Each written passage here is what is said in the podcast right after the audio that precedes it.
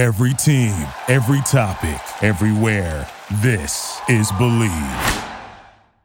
This episode of the Candlestick Kids Fantasy Football Podcast is brought to you by Bet Online. If you're into sports betting, Bet Online is where you need to go today to win money. Whether it's live bets during the games or futures for who you think will win the championship, Bet Online has the latest odds, news, and information for all of your online sports betting needs. Visit the website today, betonline.ag, or use the mobile app device and join and receive your 50% off welcome bonus on your deposit. So before the next big game, head over to Bet Online and start playing today. Bet Online, your online sportsbook experts.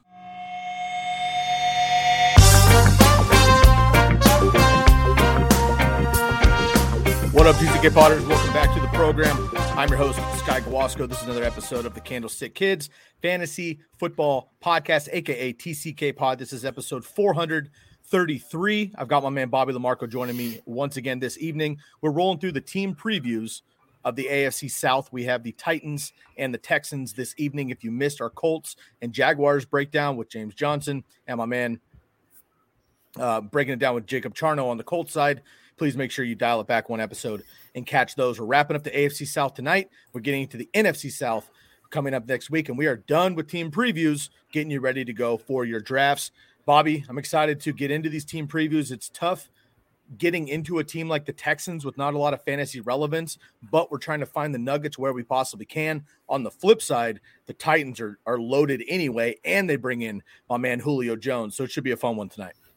You know what's the best part about the Texans is like we kind of can just say whatever we want, right? Because no one's expecting anything. So any nuggets we give today are good. So I mean, let's do this. I love this. But before we do that, I want to. We're starting a new segment. We're going to open up every podcast with a hot question for Sky. Sky, this this question is going to be brought to you by Bombanana Hot Sauce. SeekTheSpice.com. If you haven't been to Bombanana yet and chat, tried out the Bombanana hot sauce, guys, I'm super disappointed. SeekTheSpice.com, banana based, not banana flavored. Use the promo code TCK to get 10% off. Now, that hot question for you, Sky, is simple. Derrick Henry, consensus 3 4 pick. Are you buying Derrick Henry this year at the 3 4 pick overall? Whew. All right. Buying meaning drafting or buying that he will finish fourth overall? Because in my opinion, those are different questions. Uh, are you drafting him third or fourth overall? I will draft him fourth in half and, and non PPR.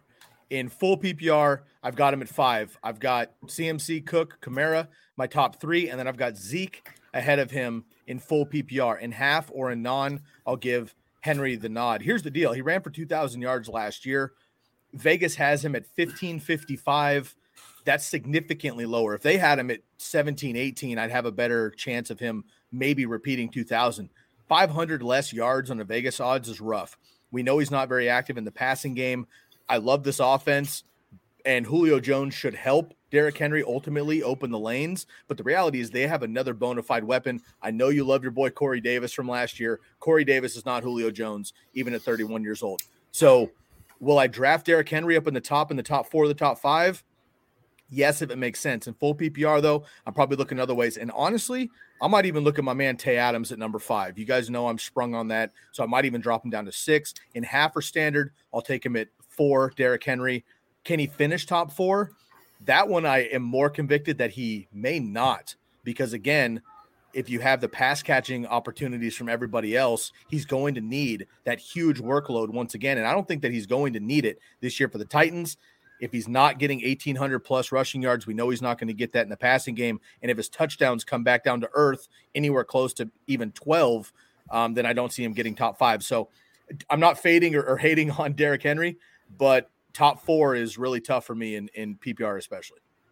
All right, brother. Thank you, man. That was a great hot question of the day, hot topic spicy question, whatever we're going to call it at some point. But that's good. That's going to roll us right into the Titans. And if people have been watching the team previews with me, I'll give you like a quick breakdown of where these guys are going. So first off, let's talk about some of the highlights from the Texans.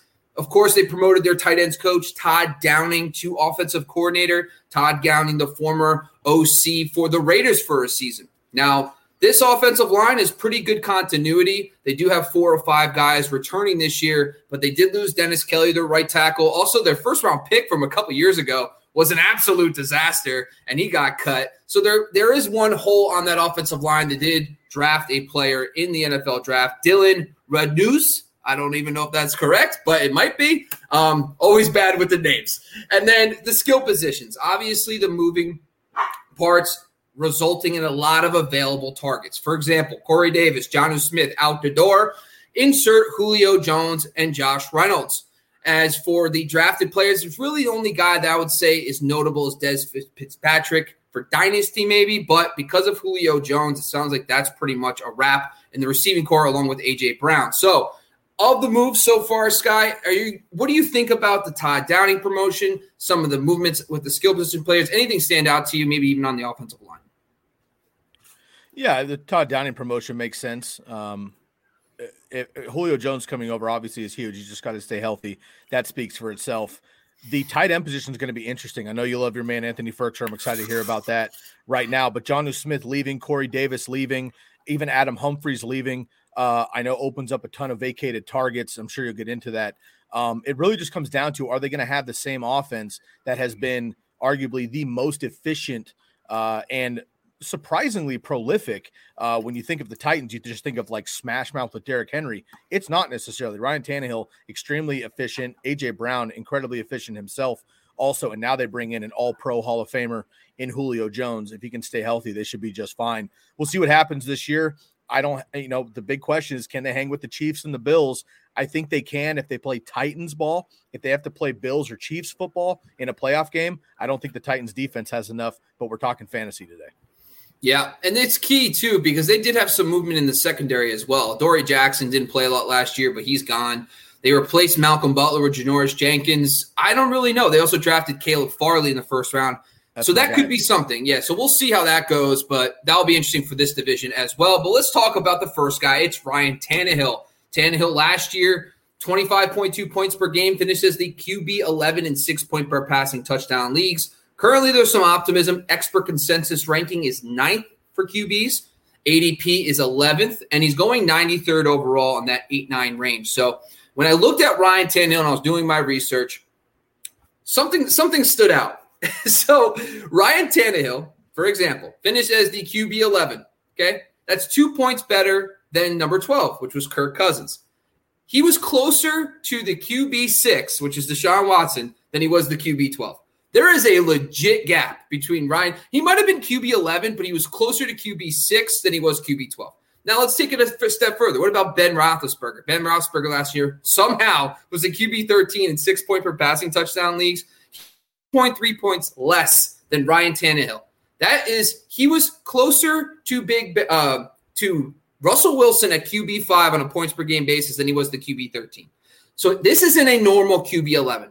So Ryan Tannehill is a difference maker. Don't let anybody tell you otherwise. 3.3 points per game to the QB 13 is huge. And that makes him closer to the mid range guys than anything else. So I think he is a difference maker. But some of the things that you need to think about with Todd Downing Todd Downing, his lone season for the OC position with the Raiders, he actually had 592 dropbacks that year. The last two seasons, the Texans have, uh, the Titan, the Titans have averaged 50, 534. So that's about a 60 plus dropback increase potentially if Todd Downing sticks to the kind of play calling style he did with Oakland. Last season, Ryan Tannehill, fourth in the NFL in fantasy points per dropback. That was 20 his percentage was 20% higher than the QB 12.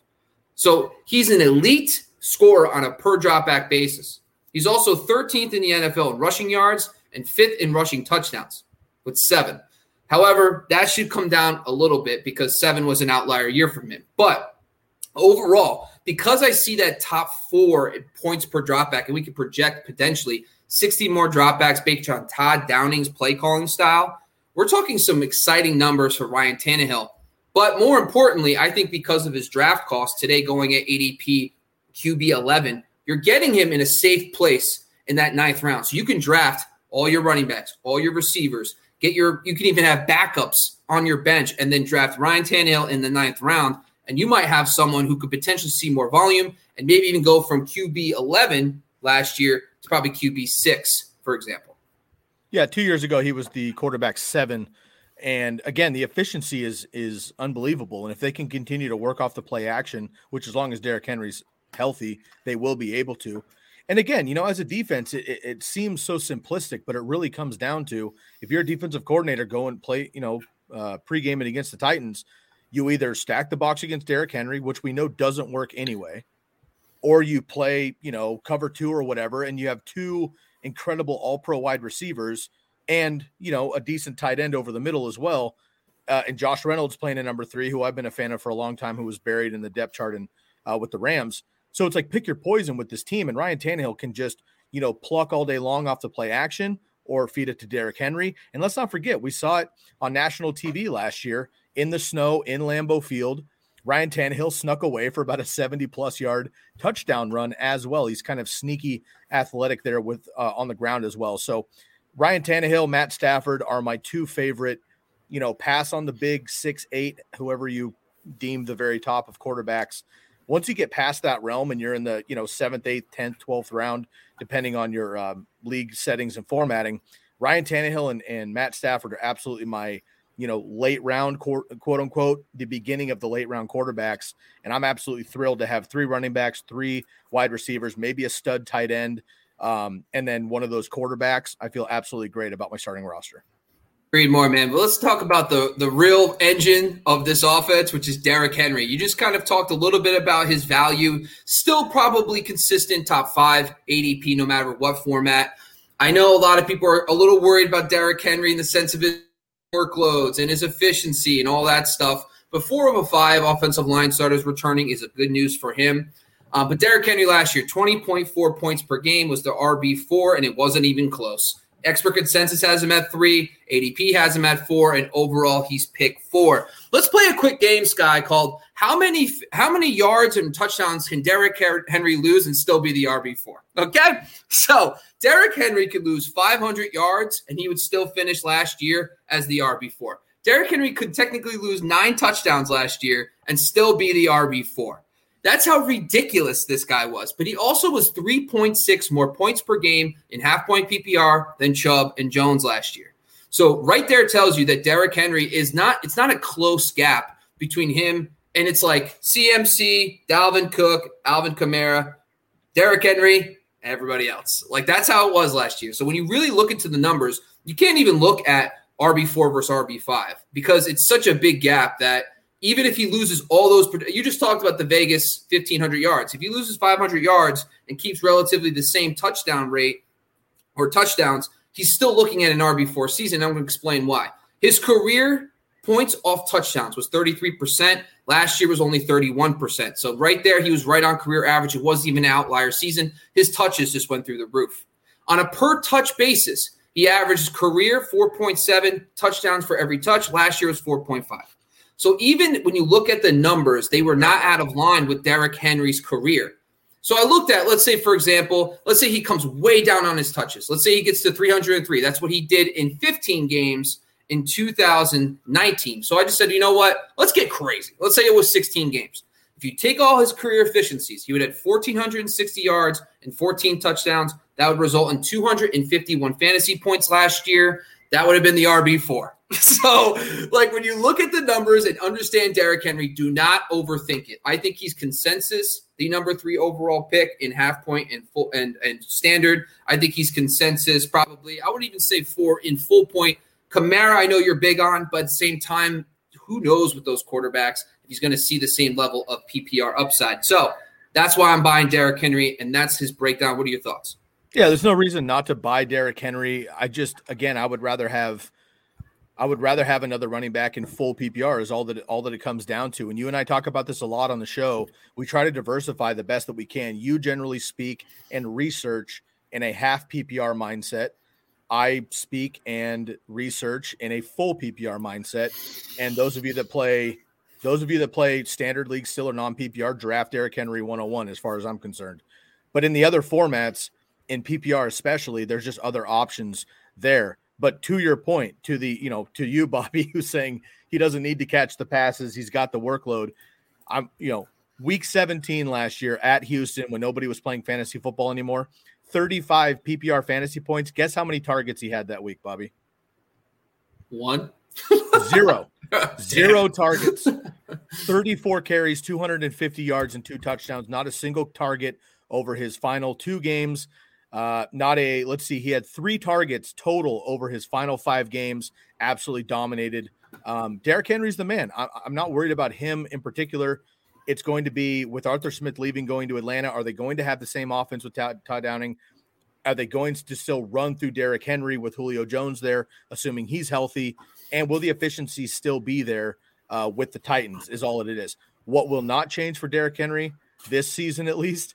Houston, Jacksonville, and the Colts uh, defensive line is pretty good, but Houston and Jacksonville, he gets to play four games this year. We know that he absolutely rips up both of them. Last year, two games against Houston, 212 rushing yards, 250 rushing yards against Jacksonville, 84 in game one and 215 in game two. So those four games alone could put him in the top 10, and then we could yeah. potentially look at the rest of the game. So love Derrick Henry, but if I'm in full PPR, I've got CMC, Cook, and Kamara, and then I personally am going to take Zeke and I'm going to consider even taking uh, Davante Adams at number five potentially, which then pushes Derrick Henry to number six in full PPR.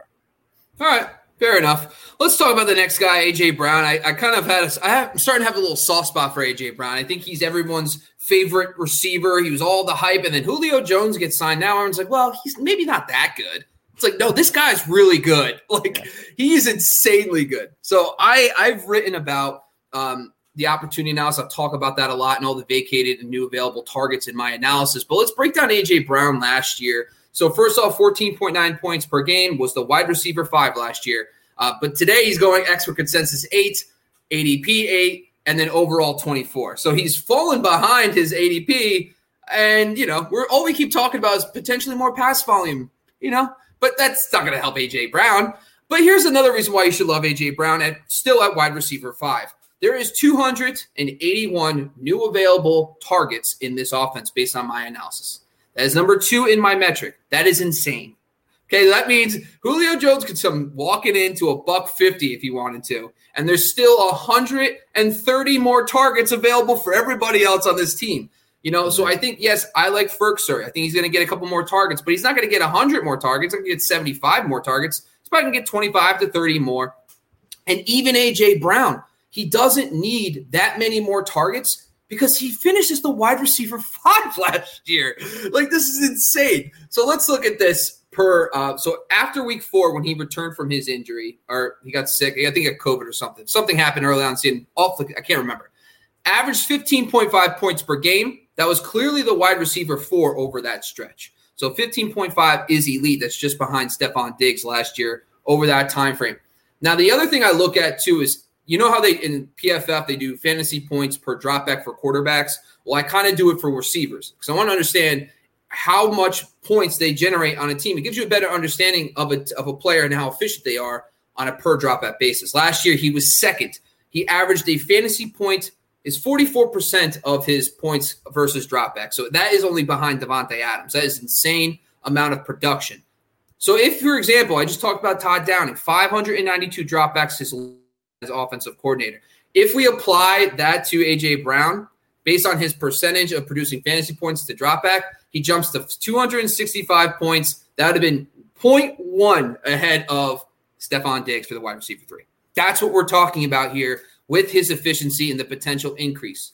Now, new OC Todd Downing, we've talked about this. Another great thing about Julio, the 2017 season, Mari Cooper, Michael Michael Crabtree were the two guys featured in that offense. They actually both ended up getting hurt at some point throughout the year, so they didn't play a lot of games together. But when they were both healthy, they averaged 7.8 targets per game together. Last year, AJ Brown averaged 7.5. So when you even show that Amari Cooper and, and Crabtree were neck and neck with targets, and let's say Julio does the same thing, it's still higher than what he got last year. So when you look at all this information, it's telling you that AJ Brown is probably going to see closer to 125, 130 targets this year. And based on his efficiency, he has top three upside. He's not going to touch Tyreek Hill 19 points per game because that's absurd. But those those two guys, especially Hill and Adams, could see a drop in their efficiency and touchdowns, which could get them normalized. But overall, he's my number five receiver. I think he's a lock, rock solid pick in the back of the second round. Yeah, I totally agree. Um, we just talked about week 17 with Derrick Henry against the Texans and that he just ran for 250 yards on them in the final week of the season. AJ Brown had 151 receiving yards in that game, 10 catches and a touchdown. So the idea that Derrick Henry and AJ Brown can't coexist obviously is false with the Titans. You're going to get into Julio in a second, so I'll kind of wait for that take, but that's going to be interesting here. I look to my man Mike Tagliere, friend of the show, and he does he you do your opportunity analysis. Tags also does his own. What he does is basically like everywhere on the football field has a certain value to fantasy football. Mm-hmm. Uh, a catch or a carry on the six yard line is much more valuable than a catch or carry on the 46 yard line, obviously. So Tags breaks all of that down. Based on his data, last year, the efficiency for AJ Brown is insane. And I'm not saying it, it will regress necessarily because it hasn't in the two years that he's done this, but this is how insane it was. Based on Tags research, Mike Tagliere, Fantasy Pros, if you're unaware, based on Tags research, AJ Brown was supposed to finish as the wide receiver 30 last year. He finished as wide receiver 12 in this metric. The year before that, he was supposed to finish as wide receiver 49 with the targets and the receptions and yardage that he had, but the efficiency boosted him up to wide receiver 15. So his efficiency is absolutely unbelievable no reason to think it can't continue because this entire offense has broken all those metrics. But if they come back down to earth, Bobby, and you just made a great case why he will stay at the top, I don't disagree with you necessarily. But if any of this levels off with Julio Jones or more Derrick Henry or the offense sputters for some reason or whatever, then I think that's going to be a big collapse for him because he's been behind a great amount of touchdowns as well. So I also have him as a top eight wide receiver. Um, ceiling, I think, is top three. I agree with you. But if anything falls off track, he could be top 12 and, or, you know, a, a 12th, 15th receiver if the efficiency falls off a little bit. Because of that, I have somebody like DK Metcalf, who I know is not as popular as AJ Brown, but I just don't believe in Tyler Lockett. You and I have gone over this constantly uh, in that offense. So yeah. I'm going to take D. I'm going to take DK Metcalf over AJ Brown. Um, but a guy like Justin Jefferson, I would put behind AJ Brown, and then of course the big four uh, or the big three, yeah, big four, I should say, with Adams, Hopkins, um, Diggs, and Hill. I will take ahead of DK and then Brown. So Brown's my sixth, but I definitely see the upside of what you're talking about. All right.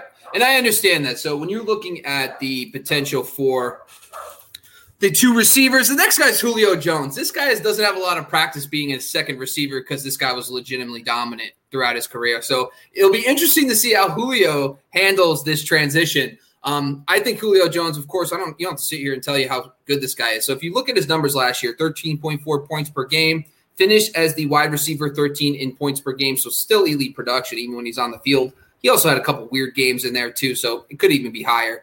17 in ECR expert consensus ranking, 21st in ADP for wide receivers, and he's going at 48th overall. So let's talk a little bit about my breakdown for Julio. It starts, we have to start where Corey Davis was getting targets. His 16 game pace, Corey Davis last year was 105 targets because of the offense. Not too much volume. There is room for growth here, but I'm just taking a look at if he just fills in the Corey Davis role. Corey Davis was good last year, everybody. I know Julio's better, but he was he was still very he was still very good. So on the 105 targets, if you just take Julio's career catch percentage, you take his yards per target and his touchdown rate, he would add 166 fantasy points on the 105 targets. That would have been wide receiver 26 last year. Now, if we look at the additional dropback potential with Todd Downing, if we add all the extra dropbacks in, he jumps to 185.5 points. That would have been wide receiver 20 last year. So his ADP is wide receiver 21. Now, this offense would, I'm expecting a little bit more volume.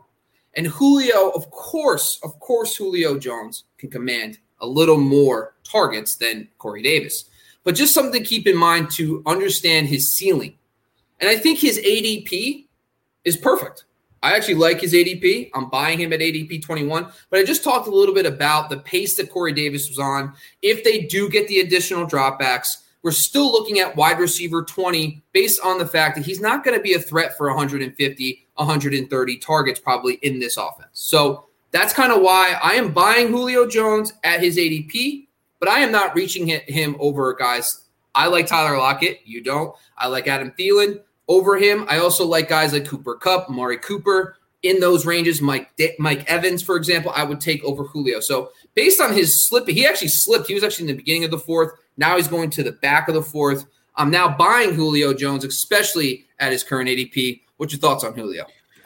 Oh man, I can't quit Julio Jones. Julio Jones is probably my favorite active uh, player right now. He is um, obviously phenomenal. We don't need to talk about his history. He's been incredible. But I will say a couple misconceptions of Julio Jones. You know, the like people are people are talking like he's at the end of his. He is heading toward the end of his career. Obviously, he's over 30 years old, but he's not done yet. And if he can stay healthy, which I know has been a challenge for Julio, if he can stay healthy, he's going to be just fine. First of all, he has played at least 14 games in seven of the last nine seasons. So he's not quote unquote injury prone. He does play through a lot of injuries because he plays kind of a reckless style of ball, but he plays through them at least. And we know that Julio Jones has played three quarters of a ton of games over the last decade and still produced absolutely elite numbers. If he were to stay healthy for a full season, he's going to blow the doors off of his perception this year.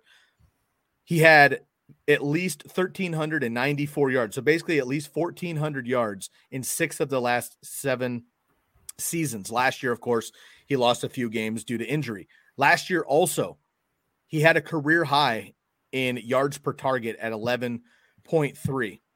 So Julio Jones is not done, first of all. And I think the Titans got an absolute steal in this, first of all. He's going as the ECR expert consensus ranking has him at wide receiver 19 in PPR. I have him at 13. And I know that could could if he plays 10 games, I know this is going to burn me. I hope he stays healthy, and I'm projecting that he does stay healthy because I don't project injuries. And honestly, I have a. T- I mean, I want him in my top 12 out of respect, and I can't put him over a guy like Terry McLaurin, CeeDee Lamb, Justin Jefferson, Allen Robinson. But I do have him, Bobby. And this is where you and I, I think you and I disagree on Julio Jones more than maybe any other player that we've covered together so far.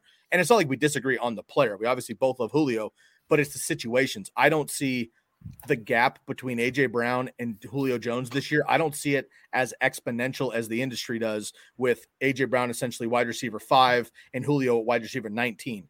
I don't see that. I see AJ Brown about 7 and Julio at about 13, so I've closed the gap quite a bit. I've got him over Mike Evans, Amari Cooper, Robert Woods, Diontae Johnson, Adam Thielen, Cooper Kupp, yada yada at number 13. So I think the touchdowns will be there, the efficiency will be there. I think that he you just mentioned that he's got, I mean, he could have 120 targets easy in this offense, and there's still room to grow. You can give 140 targets, whatever. So I do think that um, if he can stay healthy, and I know it's a big if with Julio Jones, with you know 14 games on his plate out of 17, I think that he could get that in. And if he does, I think he's going to be a top end wide receiver two minimum, and maybe a back end wide receiver one if one of these top guys falls. The only knock on Julio Jones for his entire career, aside from hiccups with injury, which I just mentioned, he's at least played the majority of his games in his career, is he doesn't have the touchdown upside. That might change in this offense because of the upside A and the scoring proficiency and the efficiency overall. But you know, you got to double cover somebody. And when they double cover, stack the box with Derrick Henry and then put an extra safety over on AJ Brown, Julio Jones should be wide open. And at this point of their careers, I trust Ryan Tannehill more than Matt Ryan to find Julio Jones in the uh, end zone. And what was frustrating in studying Julio Jones over the years is Matt Ryan literally would say, I don't target Julio Jones in the end zone because he's triple covered. You know, it, it, drives us fantasy people nuts that he doesn't have five touchdowns a game because he should, like Calvin Johnson used to. But if he is triple covered, they got to go somewhere else. So Matt Ryan used to go somewhere else. Ryan Tannehill, I think, because of Derrick Henry, because of AJ Brown, has those other weapons. Julio Jones is going to see single coverage. When he does, it's a jump ball. And if you remember that Patriots game in the fog when he literally ripped the ball out of the hands for the touchdown, Julio's got a chip on his shoulder. He's never been doubted in his entire career. It's happening this year. And I think I expect a big season from him outside of injury. Obviously, I'm probably the highest on Julio Jones in the entire fantasy community. All right, listen, man. You know what? I'll give you that one. That's fine because I'm going to talk about the guy I'm high on. That's Anthony Firkser. Who? So, yeah, exactly, man. I love it. So Anthony Firkser is an interesting character. We talked a little bit about him on a previous guest spot. I kind of view him as a poor man's Mark Andrews. So the the thing comes out, the Titans unofficial depth chart, and he's number two behind Geoff Swaim, Goff Swaim, whatever. I keep forgetting which one it is. But anyway, the point is, I kind of view him as a poor man Mark Andrews because Swaim is probably going to be the blocker like Nick Boyle was. People don't remember last year, Mark Andrews got off to a slower start because Nick Boyle was on the field more because he's a better blocker. I kind of view it the same situation here low pass volume offense. But the biggest difference is they don't have a pass catcher to go along with Anthony Firkser like Jonnu Smith last year. The Titans as a team last season were third in the NFL in producing fantasy points from the tight end position at 13.9. The reason why it it's so high, but there was no real dominant guy. Yes, Jonnu was good, but he was very touchdown dependent because they had two guys splitting work, essentially 55 45 on the target perspective. Jonnu just got all the touchdowns. Firkser had one touchdown last year on the season. So right there is the problem. If you combine their stats, Jonnu Smith, Anthony Firkser, 80 receptions, 835 yards, nine touchdowns. Okay. That's 11 points per game in half point PPR. That's the tight end four in fantasy on points per game basis last year, right behind George Kittle. Now, the guys replacing Jonnu, Swaim, and Luke Stocker have a career highs of 32 targets and 27 targets. Them combined is not higher than the 65 targets Jonnu Smith has last year. The one game that Jonnu Smith missed last year, Firkser had five catches for 55 yards. Right there is a nice looking baseline. Double digits in PPR. That's about eight points in, in half point PPR. And I know eight points isn't sexy, but eight points from a tight end, people don't realize how hard it is to predict tight ends. But if you get roughly eight points on a consistent basis, that's a godsend. He also led the, the team in pretty much every slot usage metric routes, targets, receptions, yards last year. So he got his great utilization in the slot, which also allows them to play two tight end sets. If he's taking more on slot, you keep Geoff Swaim in line. So I think Anthony Firkser to me is someone that I'm going to continue to monitor. Am I pulling the trigger on Firkser a lot yet? No. But at the same time, he's someone I just keep watching for reports. He's someone I have my eye on. He's making a lot of big plays, especially in the middle of the field. And the other thing, too, is I know Josh Reynolds is your boy, but he's not a true slot receiver. They don't really have a true slot receiver on this team. So it could open up more opportunities for uh, for Firkser to continue that role in 2021. The biggest argument you got going for you is the opportunity. And that's really what happened with Mark Andrews when he came on. Remember, you know, uh, Mark Andrews was the second tight end there with the Ravens. Um, for quite a while and he just was able to blossom and took care of opportunity and got more work. Boom, he was the head guy there. Again, with Julio coming in, the opportunities there with the target vacancies. Um, but I still, I just don't see a world at all where I'm drafting Anthony Firkser. But I will say he is a name that I'm absolutely monitoring over the first five or six games of the season.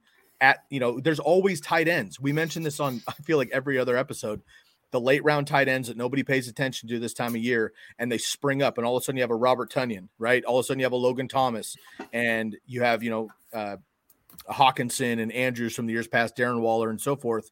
Firkser could be one of those guys because of the opportunity. Also, I love the schedule to start the season. Arizona should be a shootout. At Seattle should be a shootout. Indianapolis should be a shootout in division. You never know at the Jets, Jacksonville should be a shootout, and in Buffalo and Kansas City back to back, they're going to have to throw to catch up. I love that, and I, I will pay attention to what Firkser's got going on in the first half of the season. My concern here is going to be we know that with tight ends, if you're not Darren Waller or you know uh, one of these other guys that springs up, usually the late round tight ends are are ex, you know exploding because of touchdown upside. I don't see that happening with Firkser. A couple reasons he's he's short for a tight end, which I don't think is a huge deal. Most tight ends in the NFL, six five, six six, six seven. He's six two. Still a, a big man, but in NFL terms, 6'2, yeah. 250 is not huge for a tight end. He also has just three touchdowns on 97 targets in his career. So that worries me a little bit. Again, I think that they're going to look at Julio Jones and AJ Brown and Derrick Henry first. So being the fourth look, pretty much inside the red zone, hurts Anthony Firkser. But again, I don't I don't like the stab for somebody to pay attention to. I don't see a world where you're taking him unless he's a dynasty stash on a deep roster. Okay, fair enough. I do have him buried down here. I was just looking at my rankings, and I've got him in roughly the Blake Jarwin, Irv Smith, you know, Cole Kmet range. So probably like 17 to 20. Ish. And look, he is getting some hype in the uh, preseason and, and in camp and stuff. He's getting a lot of work in quick drills. That's probably, be, you know, Julio Jones isn't out there, um, but yeah. that is boding well for the relationship. And again, Jonnu's gone. So we'll see what happens there. Yeah, and just and like I touched on too. Sorry, before you go on, it's just like these are we're when we talk about these guys. So I apologize, I misspoke. Five for fifty-one. My apologies. And seven targets in that game. Like the thing is, when you see the op, this is the Tyler Higbee conversation. Like Ger- Gerald Everett's gone. It's a completely different world now. The tight end position is a little different. So I just saying, just look at the preseason games. Watch how it goes. Like once that Ryan Tannehill's in there, they might play maybe one game or two games at the most in the preseason but watch those games. See if Firkser's in there for a decent amount of snaps and see if he's getting some looks. So my thing is like the tight end situation after the tight end six is all up for grabs at this point. You basically have to flag plant your guys, but just keep an eye on it. Follow him on Twitter, yada yada. But let's let's get let's move on. We've spent enough time on Anthony Firkser. I will say though, man, all summer you've been repping Anthony Firkser, so we had to give you, uh, you know, you were yeah. contracted for your six minutes mm-hmm. of Anthony Firkser time. So congratulations there. All right, before we move on to the Houston Texans, and I know we've buried the lead on the podcast long enough. Our listeners are like, guys, just get to the Titans, please. Let's hear about the Texans. I know, folks, we appreciate you sticking with us. We'll get to the Texans eventually, but before we do that, I got to give a shout out to the Jersey Jungle. I just got word today, ladies and gentlemen. I have been repping the fact that I have a handful of jerseys in the mail on the way. I just got a heads up today that they should be here by the end of the week, and I'll probably do an unboxing this weekend for you once I get them if you're unfamiliar somehow and you've been listening to this podcast, you know about the Jersey Jungle. The Jersey Jungle has authentic jerseys from all sports, all sports teams, all sports, home, away, retro, throwbacks, camo, if you like that style. They have custom jerseys available if you're a part of a, a softball team. I've been finishing up my softball leagues. You can do a softball team. Have a great friend of ours, listener of the show in the UK and she plays American football in the UK, and she had a custom jersey made for herself from the Jersey Jungle. Your own name, your own number, whatever it is, they can do customs as well. DM them on Instagram at the Jersey Jungle. Make sure at the checkout you use the promo code TCK for 10% off of one or two jerseys. I just recommend you get three plus, though. 15% off of three plus jerseys. I put in an order, spoiler alert, a couple football, a couple baseball. Again, I'll let you know who those players are when I get them. Summer throwbacks. I got a Hall of Famer in there, maybe one or two. I got some upstart ballers in both sports. I got some of my fantasy studs. Very excited about this, but I had to go more than three because the more you buy, the cheaper it gets. NFL.com has 120 to $30 on jerseys. Jersey Jungle has 60 to $65, 55 for baseball, 60 for the NFL go get yourself an authentic Stitch and Twill jersey at the Jersey Jungle on Instagram, promo code TCK. All right, Bobby, classic question. It's been a while since you and I have done a team preview. So I am curious about your stance currently on these two teams and what you're thinking about for the jerseys. So if you're looking at the Titans, you're looking at the Texans, there's a lot of options here for fantasy football. There's also some throwbacks. If you're on YouTube and you're looking behind me here, I got my man Earl Campbell, Hall of Famer, incredible running back. They got throwbacks as well. I got Mark Brunell over my other shoulder, lefty from UW up north in Washington. What jersey are you looking for, Bobby? Football related for the Texans or the Titans? My favorite fantasy player of all time is Arian Foster. Love Arian Foster. Um, he would be a slam dunk. Current, it's Anthony Firkser. So I don't even know why we're having this conversation. yeah, that's that seemed that seemed but, obvious. Yeah, let's let's get to the Texans, man. You know, Sky did some research for us. I'm excited. I'm going to jump into the host seat right now, and I'm going to oh, work Sky up a little bit, get him oh, going. Boy. So, so David Culley comes over, the new head coach from the Ravens. Kind of a weird name. No one really looked at him as a guy. He was the passing game coordinator for the Ravens, which I feel like nothing better right there. But they retained their offensive coordinator, Tim Kelly, which I think is pretty interesting. He did show some good things with Deshaun Watson last season. The offensive line, a little bit of shakeups. They did lose two of their starters last year. They brought over Justin Britt, who actually didn't play last year. So the interior is somewhat of a, a change, but the tackles are pretty solid for them overall. They have done the weirdest acquiring of players you'll ever see. Tyrod Taylor, Mark Ingram, Miff Rex Burkhead, Chris Conley, Anthony Miller via trade, drafted Nico Collins, Davis Mills, and Brevin Jordan. Now, this kind of feels like the island of misfit toys. Um, Deshaun Watson, we're not probably not going to play. Probably going to be Tyrod Taylor, potentially Davis Mills halfway through the season, based on how things are rolling. So, Sky, anything that stands out to you overall from the Texans standpoint? Oh boy, yeah. I spent. I feel like I spent two hours that I shouldn't have for the Houston Texans. Um, I got one of my best friends here in, in Eugene is a huge Houston Texans fan because of Arian Foster back in the day, and I know that he wants to hear all this uh, information here, but I got to be honest, Bobby, it was tough digging for positive things to say in fantasy football. No disrespect to the players, obviously, you know how we roll around here, but it was tough. I mean, here here's the deal.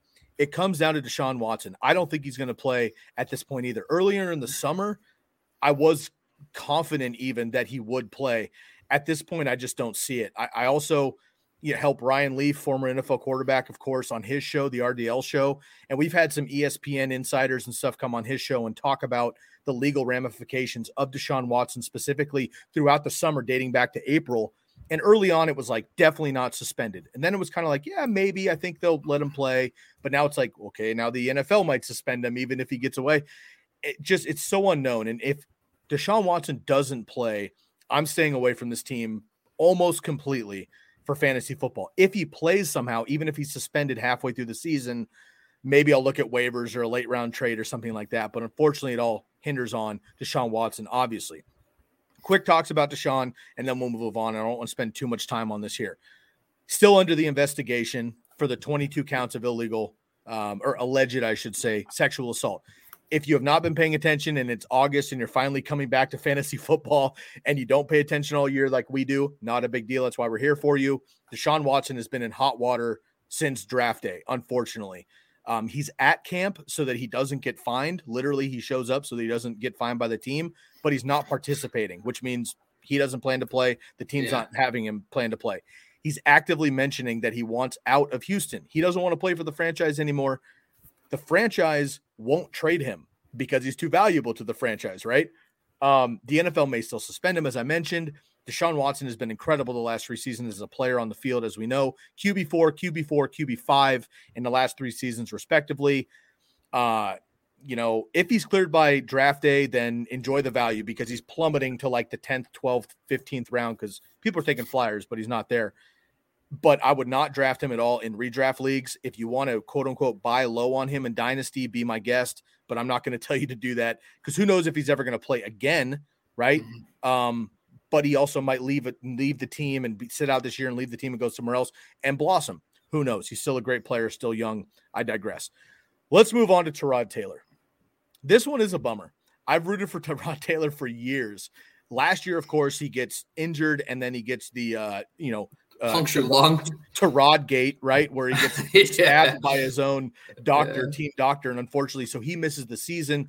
My man Justin Herbert, which I'm so grateful that Herbie got a chance, unfortunately, at the expense of Tyrod Taylor. Justin Herbert steps in, lights the league on fire, rookie of the year, breaks all the records. The rest is history. Now, he moves on to Houston and gets a chance because Deshaun Watson's out. But if Watson comes back, Tyrod Taylor's out of a job again. Two years ago, Baker Mayfield, right? Tyrod Taylor goes down. Baker Mayfield as a rookie comes in, rookie of the year, breaks all the records, yada, yada. So we'll see what happens with Davis Mills this year. A lot of concerns happened for me and Tyrod Taylor. And look, this is like – super flex 2 QB max that you're looking at, uh, you know, a late round um, flyer on Tyrod Taylor. First of all, they only brought him in for one year, $12.5 million. $12.5 million to a guy like Bobby and I would change our lives forever and the rest of our family lineage for decades. To an NFL quarterback, that's scratch. All right. That's nothing. They don't count on him for next year. He won't be on the team next year. They don't even count on him for this year necessarily. Unfortunately, he last played full ish seasons. I say that because he only played 14, 15 games in these last couple years. 2015, 16, and 17. 18, 19, and 20, he played less than six games or eight games, excuse me. He was QB 15 in 2015, uh, QB 9 in 2016, and QB 16 in 2017. So those are respectable QB 2 numbers with QB 1 upside. Here's the problem his career highs. So that was what, four to six years ago. The NFL has changed to a passing heavy league, as we know. His career highs of his entire career 3,035 passing yards. Last year, that would have been 19th in the NFL. 20 passing touchdowns is his career high on a season. Would have been tied for 19th with Jared Goff last year. 63.7% completion percentage, career high. Last year would have been 30th in the NFL between Tua Tagovailoa and Baker Mayfield in 2020. Now he does average a rushing floor, which is nice for quarterbacks. He averages about 525 rushing yards over those three seasons, as I mentioned, and five touchdowns. Solid. Uh, that would have been fourth among quarterback rushing yards last year, behind only Lamar, Kyler, and Cam. He's not going to be Lamar Jackson. He's not going to be Kyler. We know that. He could be Cam Newton from last year with better throwing efficiency. Unfortunately, I just don't see it for Tyrod Taylor. Davis Mills is the guy that I would even consider in dynasty leagues to just stash. I liked him a lot out of Stanford. He's just not going to get a chance. But again, Tyrod Taylor hasn't been able to stay healthy the last three seasons. And you have to say it. You know, the draft capital obviously leans to Baker and Justin Herbert being top six picks. Mm-hmm. But if he goes down, Davis Mills might have an opportunity uh, with obviously a you know roughshod team, but might have an opportunity. So Davis Mills is somebody that I'm taking in the fifth round of a dynasty rookie draft. Other than that, though, I'm sticking away from Tyrod Taylor. I've talked a lot. Give me your thoughts on the quarterback situation there, and then I'll blow through the running backs and pass catchers. Well, the thing about Tyrod that makes him relevant is his rushing ability. And the problem is he's tried not to run as much, which I just feel like is not good for the team. I mean, he's not a great thrower of the football. He's good. He's fun. He had he, and, and listen, when you look at his 2017 season, his top receivers were Deonte Thompson, Zay Jones, Jordan Matthews, Kelvin Benjamin. Like, I'm sorry, but no one's going to play well – with those guys as your receivers. So it's kind of a joke that we sit here and point his one great season, that 2015 year that he was really good. He had Sammy Watkins when he was healthy. After that, it was kind of like Robert Woods was still very young. He hasn't really had much talent. And the interesting thing is the Texans. All right, so I wanted I take it as a different view. I'm not even concerned about Tyrod Taylor. What I'm interested in is that every single Texans player is being drafted outside the top 40 for their position. So the question comes is anybody of value? Right. So I just took a look at just in general what players produced with Tyrod Taylor. So 2015, LeSean McCoy was the RB11, 2016 RB4, and 2017 RB10. So top 11 finishes every year. So the ground game has not necessarily suffered with Tyrod Taylor running the show. Wide receiver, Sammy Watkins, wide receiver nine in 2015, great season. But then 2016, he gets banged up, wide receiver 55. 2017, are you kidding me? Like just the players. It wasn't even like anybody that I think it was like 100 or something, like Deonte Thompson. Insane. But Charles Clay was his only consistent average between 7.1 and 7.4 points per game in half point PPR. Okay, not ideal, but streamable tight end. 2018 Carlos Hyde, RB20 the first two weeks with Tyrod Taylor before they made the switch to Baker halfway through the third game. Landry was the wide receiver 30.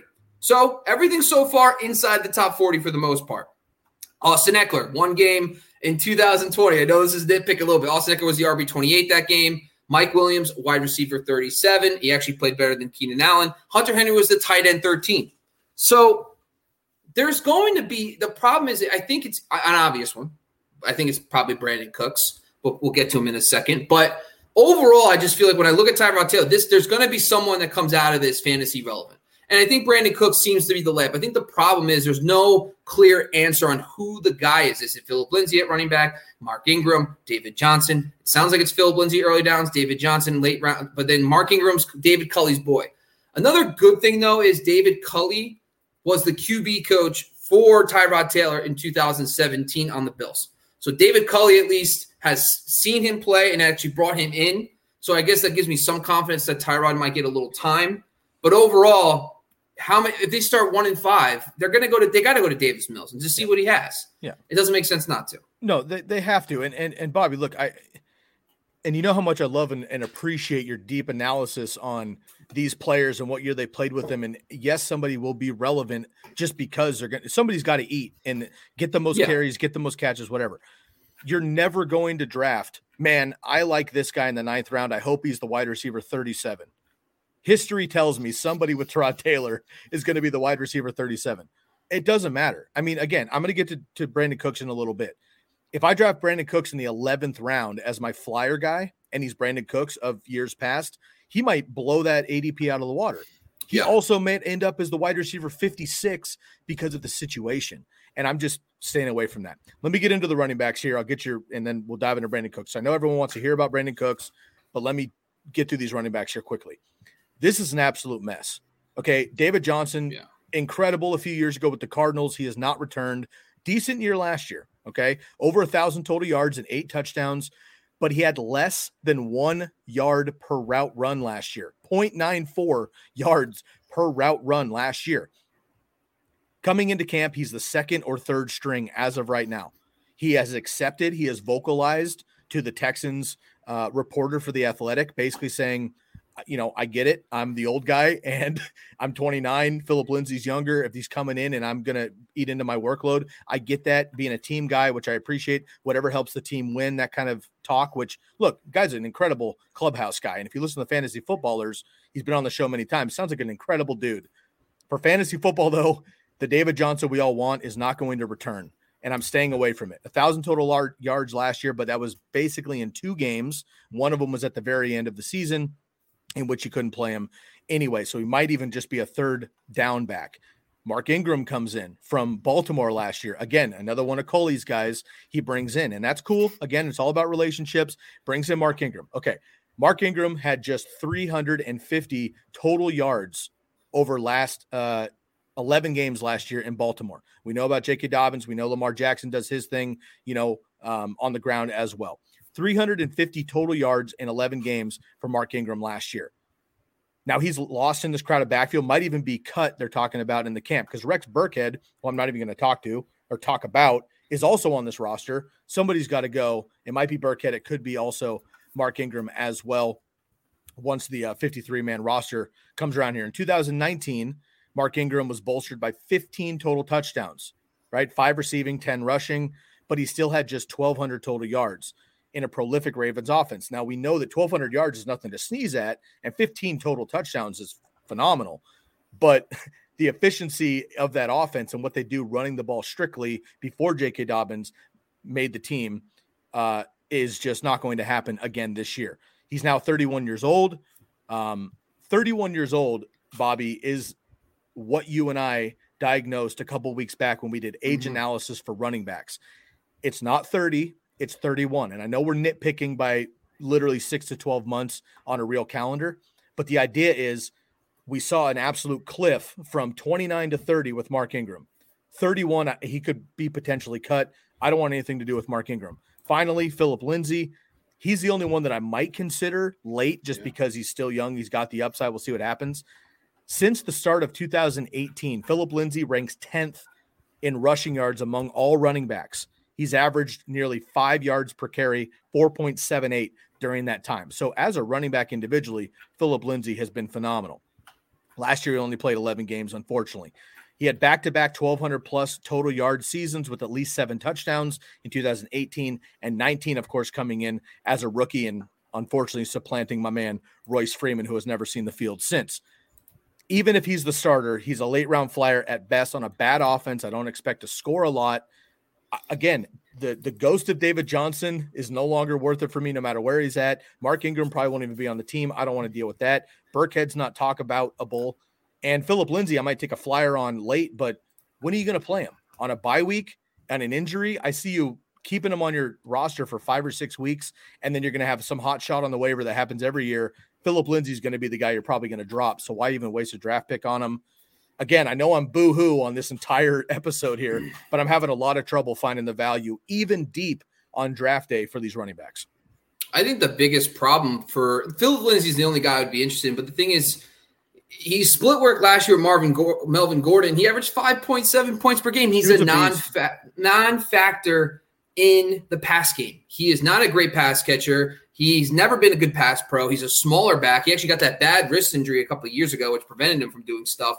Um, I and David Johnson will probably be the third down back. He'll probably get the most passing game work. And then if he's if it's if it's anything like remember, J.K. Dobbins wasn't anything that great until Mark Ingram went away. So like there's not even a guarantee Ingram's going to be going away. He might still get those five to seven touches, oh. but he's on a bad offense led by Tyrod Taylor. I'm just when I was breaking it down, McCoy was a workhorse. McCoy got 300 plus touches in those seasons. So that's not going to happen. But the point was there is going to be some value. I think the guy we're going to talk about next is probably the value. But I think it's I think Philip Lindsay going at RB 49. What if, for example, Mark they realize Mark Ingram's more of like, hey, we'll have you on there, and they start giving him 13, 14 carries a game. Lindsay's got the special talent to get you six points because you know, what's the touchdown equity? Maybe one every three, four games. I mean, that's why it's just like, don't waste your time. Go get somebody with more upside. I agree 100%. Let's talk about Brandin Cooks, guy. Give me what you got. Oh, man. Brandin Cooks is the one that I would be willing to take because his his value at this point has plummeted because mm-hmm. of the uncertainty with Deshaun Watson, and then nobody's confident with Tyrod Taylor slash Davis Mills. And unfortunately, the theme of my half of this episode, I'm not confident either, but he's still Brandin Cooks over the last six years with four different quarterbacks, there have been just seven wide receivers who have topped 24 at least five of the last seven seasons. So they've been a top 24 wide receiver in five of the last seven seasons. Listen to these names Mike Evans, Julio Jones, Davante Adams, DeAndre Hopkins, your boy Amari Cooper, Jarvis Landry somehow, and Brandin Cooks. That's incredible company. And this, again, like Philip Lindsay and even maybe David Johnson for four games, these guys are incredible talents. Mm-hmm. The situation is what I don't like. Okay. He started with Drew Brees, then he went to Tom Brady, then he went to Jared Goff, went to a Super Bowl, and then last year with Deshaun Watson, he still had 81 catches on 119 targets, so second uh, most targets of his entire career, 1150 yards, which was the third most he's ever had in his career, and six touchdowns, which is the fourth most he's ever had in his career. So last year, he was still dominant Brandin Cooks, and you get him you know, last year I think it was what fifth or sixth round I was drafting him in, and he finishes as an RB or wide receiver too, with week winning upside. Of course, I think it was Thanksgiving Day that he had a handful of cat. I don't have it pulled up in front of me. He had a handful of catches and uh, went nuts on a couple deep bombs and some touchdowns. So he still has the talent. Tyrod Taylor does not tend to force the ball down the field. He also is one of those quarterbacks that if things break down, he wants to run, not scramble. Like Deshaun Watson is a great running quarterback. We know that. He's also very good at scrambling out of the pocket, looking deep downfield. It was it was DeAndre Hopkins for years. Last year was Brandin Cooks, and finding that guy 40 yards downfield on a broken play. Mm-hmm. Will Fuller as well. Deshaun is incredible at doing that. Russell Wilson, Patrick Mahomes, whatever. Tyrod Taylor's not that guy. If it breaks down, he's going to try to run for a six yard gain and not get sacked and try again. And Brandin Cooks is just not that possession style, you know, soak up the targets kind of a guy. Um, again, 84 receptions is his career high. That's just not going to get it done. I don't expect him to have more than five touchdowns this year, maybe a thousand yards just because of his deep ball ability, but I don't see that happening. Again, worth a flyer. If you're going to draft DeSean Jackson, you might as well draft Brandin Cooks four rounds earlier than that and get more consistency out of him. So I'll take a flyer on him. But unfortunately, this isn't about Brandin Cooks. It has nothing to do with him. It's either Tyrod Taylor or the lack of offense, which I'm expecting I don't like that. I'll just throw a couple names at you, and I'm not even going to get deep into these guys. Anthony Miller gets finally cut by the Bears. He gets sent over to Houston. He's already injured. Keke Coutee, been fun for fantasy for about six games of his career. Chris Conley, you mentioned pre-show, fantastic preseason game one. Three, you know, fine, but are we really counting on Chris Conley? I don't think so. Nico Collins is the rookie out of Michigan. A lot of people are high on Nico Collins. I actually like him as a player a lot. I think he eventually becomes at least the number two this year, and next year probably the number one when they get rid of Cooks. Nico Collins, I like as a dynasty stash, but again, a redraft, no thank you. And I'm just going to throw Jordan Akins in here because we don't need a tight end segment for this team. Um, you know, again, you know, there's another one out there too, I guess, if you want to bring them up later on. But the the pass catchers, I'm just not excited about in this offense. If there's anybody here, it's Brandin Cooks very late in drafts. But again, I'm probably just going to take another high upside guy instead that I'm more confident in. Well, he's going in the eighth round. He's not even that like late. Cooks exactly. is going in the eighth. For, it's not even him. For him, it feels late, but you're right. Yes, yeah. it's not. Yeah, so it's just like let's do this really quick then. Like let's break this down. Michael Gallup or Brandin Cooks? Gallup every day. Love oh, Mike. Mike Williams even as a or Brandon. Mike Williams, Brandin Cooks. Mike Williams. I love both All those right. guys. Yeah, so Jarvis Landry, Brandin Cooks. I'll probably take Brandin Cooks just because Brandin Cooks okay. because I believe in Odell this year. All right, so Will Fuller. That one's a tough one. Probably Cooks. I don't believe in Tua yet, and Will Fuller's missing the game at least. Last one, Darnell Mooney. Uh, Mooney. I think Justin okay. Fields and Mooney are going to be insane. eventually. Yeah. So you're probably that's right there. So you're more of the back of the eighth, but you're you're willing to take him. But there's some guys in the eighth round you're going to take over him. So good to know. I just want to talk about one guy with the Texans tight ends. Um, so it's just something that came up when I was doing a little research. It's Pharaoh Brown. So Pharaoh Brown last season kind of jumped over. He's been kind of a career journeyman guy, but he's really grabbed the attention of this team. He's also leapfrogged Jordan Akins, Daryl, uh, Darren Fells is now gone. But here's why he caught my attention. First off, he's 6'6, 260. He's more known as a run blocking tight end. He's a dominant run blocker. So I love the fact when these guys are already known for one thing, and if they have pass game chops, they're not going to leave the field. We talk about that a little bit with Adam Trautman. Texans retained offensive coordinator Tim Kelly. We did not talk enough about Tim Kelly in this episode. Tim Kelly really showed some things last year with Deshaun Watson. I do like the fact they kept him on. He has a tight ends coach background. The last two seasons, the Texans were 17th and 13th in tight end points per game as a team. So they do utilize the tight end a decent amount. Week 17 last year, Pharaoh Brown finally started getting some starts. But week 17, five receptions, 48 yards, and a touchdown last year. Kind of reminds me a little bit of the Logan Thomas situation when I talked about this previously, because Logan Thomas started getting a little work with the with the Lions. They bring him over, and next thing you know, he starts getting buzz and he's starting to grow a little bit. Pharaoh Brown, same concept. Someone that I'm just going to keep an eye on because you just brought up. There's nobody at the receiver position that's going to stand out just besides Brandin Cooks. They do have some nice pieces, but finally, Charles Clay was Tyrod Taylor's guy consistently. And Hunter Henry in the one game they played with in 2020, he was the best player on the field for the Chargers. So if that happens again, Tyrod leans on his tight end, just someone that we should keep an eye on over the next couple weeks and maybe the first two weeks of the preseason. For fantasy, for fantasy purposes, I hope I'm super wrong and I've just been grumpy for no reason for the last 45 minutes. Unfortunately, man, doing my research, paying attention, this Deshaun Watson thing is just a pain in the ass at this point. Unfortunately, I just don't think – there's going to be even the value there on a guy like Lindsay, a guy like Cooks. I might take in one draft just in case. And if they blow up, I'll eat it, but I just don't see it happening. Me neither. I'm not taking any Texans. so I agree. neither. All right, man. You put me on the clock for just a little bit. Do you have a couple other names you want to do real quick or you want to get out of here? Let's get out of here, man. Listen, you gotta go play some base. We gotta watch some baseball let's uh, we've given these people an hour's worth of Texan stuff, so I think we've done enough. Well, well, how about how about this, Bobby? We will get out of here. Before we do that, though, I want you to rep expand the box score for this reason alone. For this reason alone, I want a listener to go into expand the box score. You're going to give all the deets in a second. Give me one reason I should draft any Houston Texans. If I agree with you, I'll get you into a listener league for free. How about that? Oh, look at that. Sky delivering for us right now. So listen up. Expandtheboxscore.com is one of the sites we write for. This is just a new way to kind of expand your game, no pun intended, in the fantasy football realm. If you've been someone that's been just basic stats and you're looking for your first dip your toe into advanced stats, do it with Expand the Box Score not only are you getting things like contested catch rate, routes run, broken tackles, these are some things you t- typically don't get on your basic sites. This package is only $25.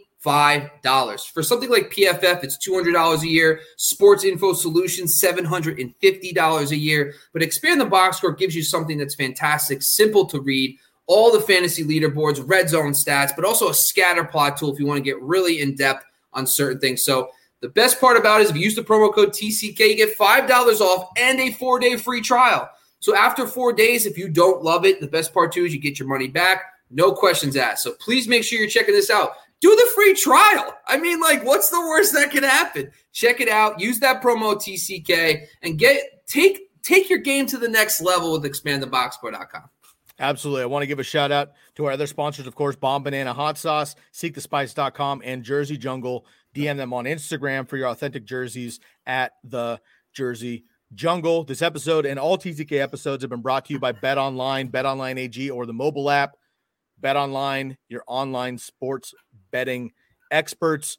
Bobby, this is a tough one, man. I got through it though. You you, you heard me kind of boo-hoo and get you know grumpify my way through the Texans, but we're through with that. Yeah. We are done with the AFC South. You and I are going to get into our studs, duds, breakout sleepers. Those are the fun episodes. I'm excited for that one coming up. And then we have our final division, the NFC South. We got some heavy hitters in that one. I'm very excited about that. Stick around. We got more from the TCK, and we got a special announcement for you coming up this weekend. Stay tuned right here to the TCK pod for my man, Bobby LaMarco. I'm your host, Sky Guasco, episode 433 in the books. Don't draft any Texans. We're out of here.